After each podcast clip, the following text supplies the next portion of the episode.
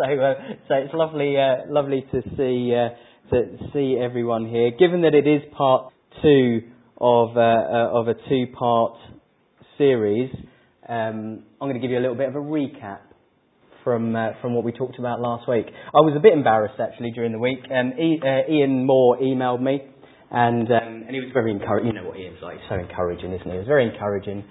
And um, he said, "Oh, we got up to chapter seven, uh, verse 17, uh, you know, talking about sanctification. Um, I didn't have the heart to email him back and say we only got up to about verse five. Um, so we've got some catching up to do today. But we covered uh, we covered a lot of good ground last week, I thought. Um, we we spoke a little bit about the fact that, um, that, that, that I prefer to call this chapter the Lord's Prayer. All right and uh, uh, and the fact that that actually the disciples' prayer, which is the one that starts "Our Father who art in heaven," uh, we think, or I think, that, that that Jesus never actually prayed that prayer at all, because it says in there, "Forgive us our trespasses," and of course he was the one that never trespassed; he didn't sin. So that was the disciples' prayer. This is the Lord's prayer. If you want an insight into what is in the, Christ, uh, the mind of Christ, you read this chapter because this is what the Lord is praying. Our Father, uh, Jesus uh, is praying to the Father. Um, so we covered that a little bit, and uh, we covered the fact that he was talking about us a lot in this. And actually, if I could change the heading a bit, I wouldn't just call it the Lord's Prayer. I'd probably call it Jesus prays for us. The whole thing. There are three little headings in there that the NIV give us. Jesus prays for himself, and actually, I'm not sure that he does pray for himself. I think he prays for us in that Jesus prays for his believers or his disciples. I think Jesus prays for us. And Jesus prays for the wider believers, but I think he just prays for us. This whole chapter is about us. So we covered a few things in there. We covered uh, the, the importance of prayer, that Jesus modelled prayer. And, um, and it's brilliant to have prayer from a um, kind of a, a disciplined point of view, maybe in the morning, maybe in the evening, maybe at noon. It's good to withdraw and pray, uh, pray in solitude, but actually we spoke about that constant communion with the Father that Jesus had, that we can pray wherever we are, whenever we are, in whatever situation. We also spoke about Jesus glorifying the Father through his death on the cross and how important that is for us because he made a way to the Father. And we covered the importance of knowing God the Father and the Son who God the Father sent. And that was the secret to eternal life. Now, we didn't cover too much about eternal life, but from an eternal life point of view, eternal life is less about quantity and more about quality. What do I mean by that? Well, we're all going to live forever, aren't we? Re- regardless of what you believe in, you're going to live forever. This is more about who you end up living with. Yeah? This is about quality of life here on earth, in the here and now, but also beyond. So knowing Jesus is about eternity for us. So we're going to continue our journey today. I'm going to um, get us to, uh, to, to John chapter 17.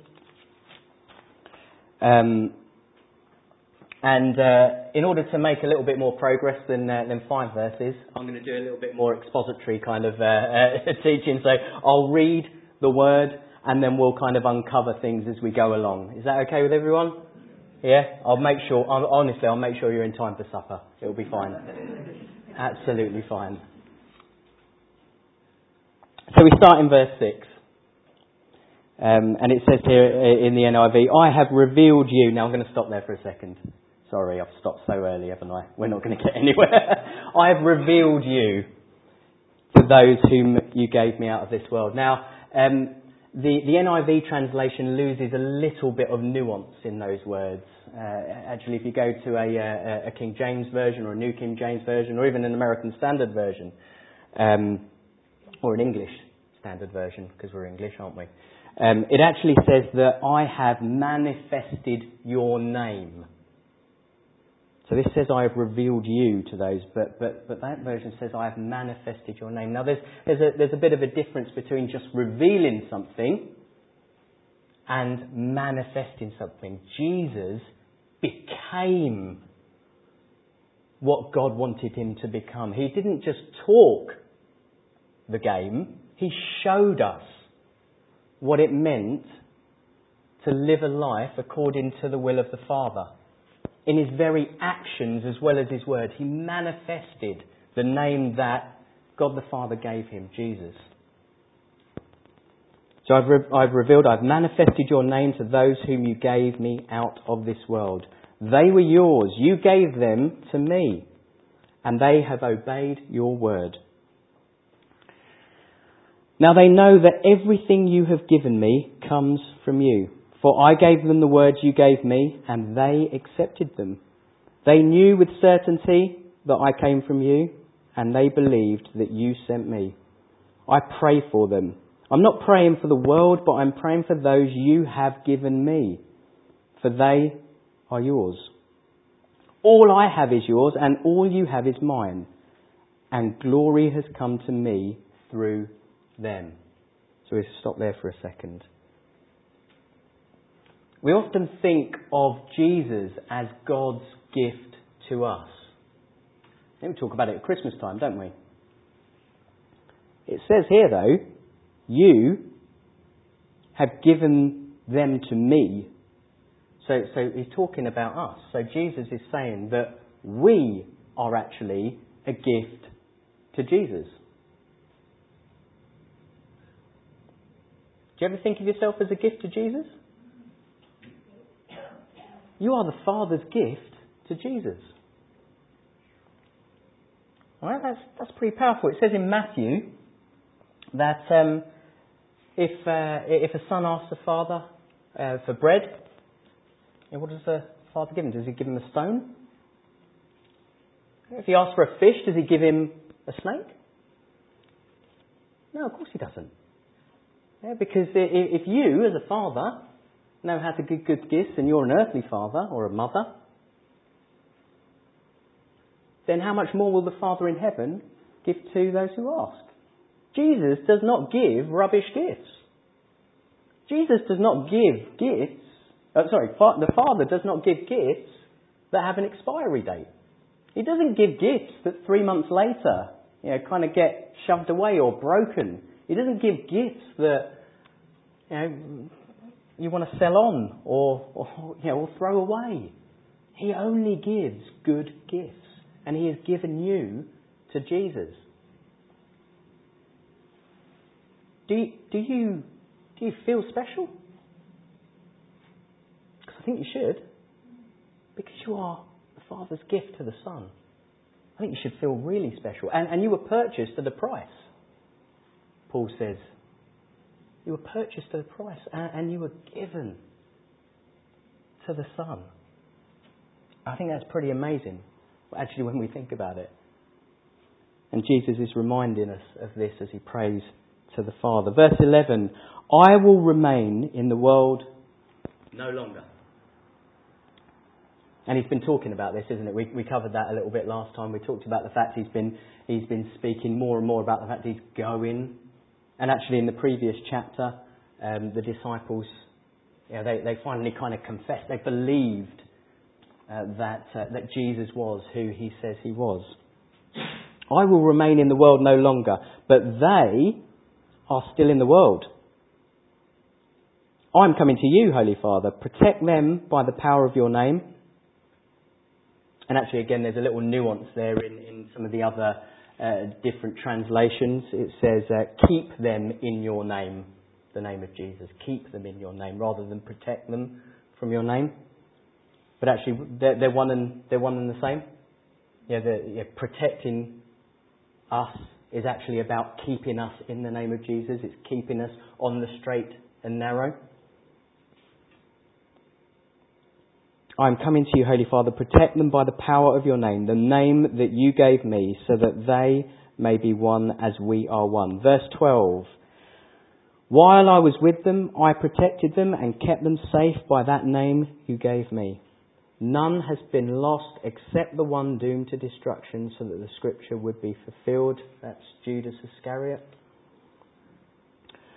I am coming to you now, but I say these things while I am still here in the world, so that they may have the full measure of my joy within them. I have given them your word, and the world has hated them, for they are not of the world any more than I am of the world. My prayer is not that you take them out of the world, but that you protect them from the evil one. They are not of the world, even as I am not of it. Stop there for a second. Now, every job has some sort of hazard involved in it. I'm sure Sally can tell you as uh, a school teacher, there are hazards that come with that job, right? Absolutely. Roger was a policeman. Gordon, you were a fireman, weren't you? We were talking about that last week. There are hazards to, to most jobs that exist in this world. I mean, if you're a lawyer, there's the hazard of being sued, right? If you're an electrician, there's the hazard of being electrocuted.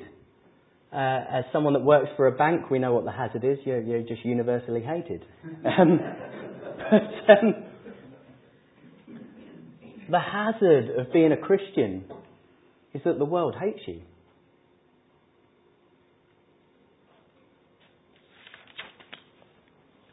Jesus mentions the world a number of times. We'll talk about that in a second. Why does the world hate you if you're a Christian? It's because you claim to know the truth, right? You claim to do things a different way. Their way feels threatened. What does Jesus mean by the world? The original Greek is uh, uh probably a word that you'll be quite familiar with cosmos the world cosmos. There are different readings of the world, uh, the, the word world. I'm going to get confused there, aren't I? The word world in the New Testament. Uh, the first one, uh, welcoming creation, God, God's creation, the environment that we live in. The earth is the Lord's and everything in it. The world is the Lord's and everything in it. So is Jesus saying that we're not of the earth? We're not of creation? Is he saying that we um, we shouldn't love creation. I don't think he is. I don't think he's saying that we shouldn't love the environment. Actually, I believe exactly the opposite, uh, but that's for another day and another sermon. Um, so I don't think he means the world in terms of creation when he talks about the fact that we're not of the world. Uh, another reading of the word world is, uh, is mankind. Yeah, for God so loved the world that he gave his one and only begotten Son? Is God saying that we shouldn't love mankind? I don't think so. Because for God so loved the world. But he's saying that we're not of the world. There's a third reading of the, uh, or, or meaning to the word world that we see in this text. And that is the world in the respect of the ordered system of beliefs and values. It's our culture. It's the place we live in. The um, uh, you know, Paul talks about um, uh, the the god of this world being Satan, who has blinded the minds of unbelievers. It, that reading of the word world is about our culture. Yeah, that system of thinking, that, that set of beliefs. It's that set of beliefs that tells us our security is found in money and wealth. It's that set of beliefs, those values that tell us that our acceptance is found in how we look, you know, our outside beauty, how people value us when they look at us. It's, it's that ordered set of beliefs and values that tell us that we get significance from our achievements and our intellect. That's the world that Jesus is saying that we are not part of. Because we know a different way of doing things. It's that world that Jesus is asking the Father to protect us by His name, to keep us on the straight and narrow. Because there's temptation around every corner to want to follow that world with all it promises. So what do we do then uh, when we're told that we're not of this world, but, but we're in this world? How could we respond? Well, there are, there are lots of different ways to respond to what Jesus is saying here. We could try and remove ourselves in fear that we could get kind of infected, right? You know, we could isolate. And, and history will tell you that, that many church kind of denominations and cultures do. They, they, they remove themselves completely, set themselves up on the top of a hill maybe, and, um, and they don't allow anyone in. But I'm not sure that's what Jesus meant when he said we're in the world but not of the world. I don't think he wants us to remove, I don't think he wants us to isolate. Another response is that we could insulate. Yeah, we could get insulated in ourselves or in our churches. We could build our church buildings in the middle of the town. Uh, we could hold our church services. We could do our thing, but actually our doors are closed in reality. Yeah, we could we could isolate, we could insulate. We could do nothing. Yeah, we could kind of blend into the background, couldn't we? Just kind of get on, read our Bible, do our thing without having any sort of impact. Yeah, we could vegetate. Yeah, we could isolate, we could insulate, we could vegetate. There's another response that we could have, which actually sometimes I think is more dangerous than any of those, which is we could imitate the world and the cultural set of beliefs that we have. Another really tempting response is to imitate, isn't it? No, we're, we're just like you guys. We're not weird. We're not strange, hey? Like, we, we could turn our church services into rock concerts with flashing lights and loud music. We could, yeah, wanting to draw people in. Yeah, we, we, we could use the same language. We could, we could not be set apart. Because actually it says there in verse 17, sanctify them by the truth. Sanctify means to, to set apart, to make holy. You have been set apart. You've been made holy. You are different. And it says the world has hated you. I'm not saying the world has to hate you for you to be a good Christian. I'm not saying that at all. But, but what you preach is different. What you believe is different. So imitate is not a good response either. So what do I think God wants us to do? I think He wants to, if I think He wants us to, I'm going to use another eight. See what I've done here? Permeate the world. I think He wants us to go out and be with the world. But the key thing here is that when we do that, yeah, there will be temptation all over the place that, that, that we become like the world. But Jesus says, sanctify them by the truth. Your word is the truth. We spoke a little bit about the word word last week, didn't we? In the beginning was the word and the word was with God and the word was God. That was word with a capital W. And the meaning behind that was you know, the logic, the logos. The reason behind things was Jesus. So when we read that, we say, in the beginning was the reason behind things, and the reason behind things you know, was, was Jesus. He was God. And he became flesh. Jesus became flesh. We know that. This is a different reading of the word word. It's word with a cat, with a, with a little w. It's, it's the scriptures. If you stay in the word and permeate the world, you'll stay anchored to the Father. It's important to read our Bibles. It's really, really important to read our Bibles. To know what God says our instructions, our, our, our way of testing.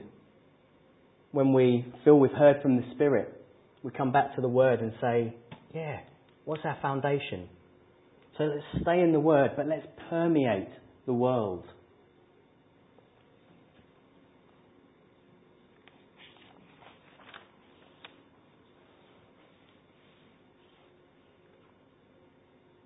Verse uh, verse 19, just finishing that bit off, for them I sanctify myself, that they too may be truly sanctified. We are set apart. Verse 20, my prayer is not for them alone. I pray also for those who will believe in me through their message, which actually is us, right? Because we, we, Sometimes we feel like we were the first in line for Jesus' message, but yeah, if it wasn't for people passing that message on through the centuries, we wouldn't know of the truth. My prayer is not for them alone. I pray for, I pray also for those who will believe in me through their message, that all of them may be one. Father, just as you and you are in me and I am in you. May they also be in us so that the world may believe that you have sent me. I have given them the glory that you, have uh, that you gave me, that they may be one as we are one. In them, I in them, sorry, and you in me. May they be brought to complete unity, to let the world know that you have sent me and have loved me, even as you have loved me. Sorry, love them even as you have loved me. Um, Jesus is praying for unity among the believers. Now, you'd be forgiven if you thought that um, this is one prayer or one part of a prayer that, that hasn't been fulfilled. Because the, the, the, church is actually very divided at the moment. I'm not talking about Billericay Baptist Church, I'm talking about the church at large. You know, there's, there's well in excess of 2,000 church denominations across this world. And it's sad sometimes to see that, that one is trying to get over the other. It's sad sometimes to see that, that there are individuals who put themselves over and above what, what, what the church is and, and, and you know, they become the character, the person. You know, there, there, there is, there's a lot of division within the church. But you know, Jesus came and he died for us on the cross. And he has created that unity already. The problem is we just don't enjoy it. We don't live in it often. There's great power in unity. Anyone that's been part of a, uh, a two-parent household would know that, right? You know, one child comes to you and says, "Hey, Daddy, can I have a cookie?" And you say, "No problem, no problem at all, son." You can tell this might have happened, right? Um, and uh, uh, uh, uh, and the child walks in, you know, cookie crumbs all over the place, and um, and then the other parent says, "Hey, I told you you couldn't have a cookie a minute ago." Oh yeah, but Daddy said I could. Right? And then where, where, where suddenly is the argument, right? Because it's not with the child, it's between the two parents. Well, why didn't you ask me? Well, I didn't know. It's just a cookie. Yeah, but he had a cookie 20 minutes ago. Well, I didn't know. You should tell me. You know, maybe we should have a cookie board or something like that. But the child knows, doesn't he? The child knows that if I could divide the parents, I could conquer. Yeah, we, we know that phrase, don't we? Divide and conquer. Division is a tactic that the devil will use all the time. Yeah? because he knows there's power in unity. God knew there was power in unity way back in Genesis 11 when the people were building a tower, right? And they were building a tower and they, they were building it higher and higher and higher so they could get to heaven. And they were unified in their goal. And God said, these people are getting too powerful. And he came and he confused their languages.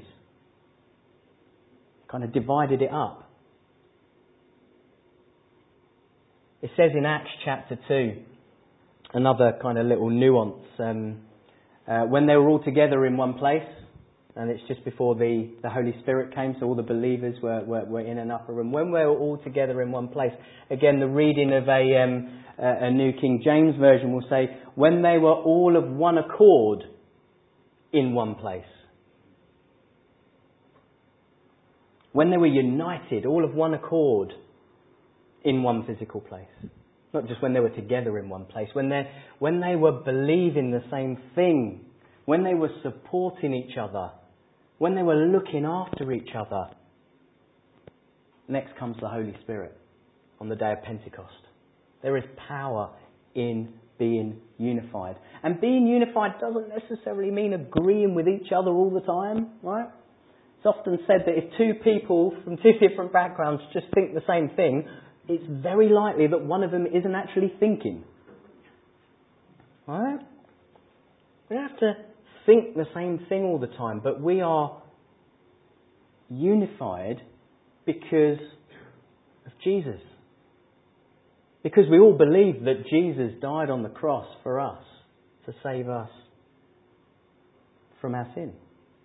Uh, and we all believe that now we can live in eternity. We're living in eternity now, for want of a better phrase, like the quality of life, because we know Jesus. And there may be some bits and pieces that people in the church might not believe that you believe and whatnot, but ultimately we do believe the same thing. Be united. Because there's power in unity. And that power in that unity will, will, will help you when you permeate the town that you live in, the workplaces, or the clubs, or the schools that you're in.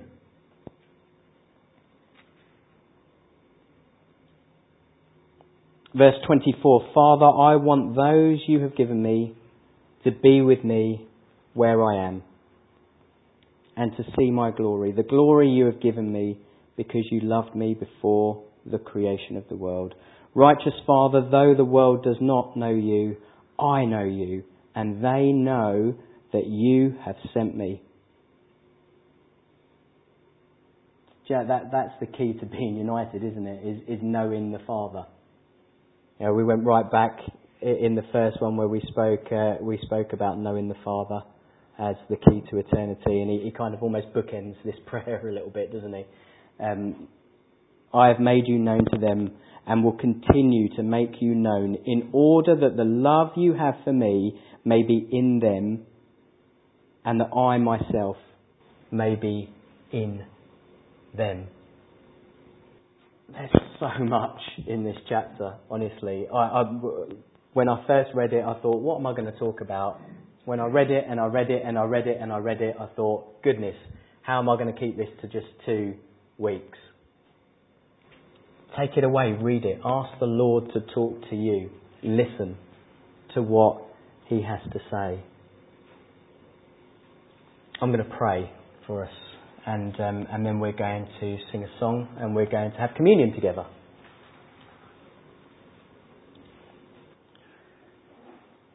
Oh, Lord Jesus, I want to thank you that, um, that you gave us this prayer. I want to thank you that John documented this prayer for us to read, for us to, to, to learn from. What a gift this passage is to us, Lord God. I want to thank you, Father, for teaching us that prayer is really, really important. I want to thank you, Father God, that Jesus glorified you through his cross. Help us, Father, to feel like we are gifts that you have given to Jesus. Help us to respond in such a way that we feel special.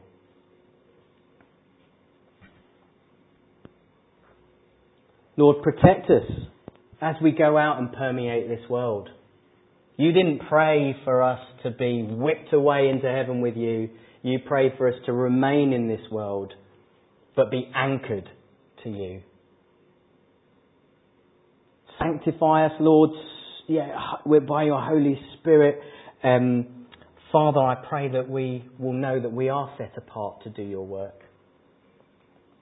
And keep us united, Lord God.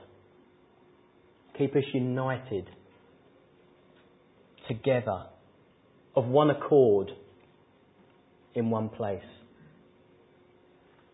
In Jesus' name, Amen.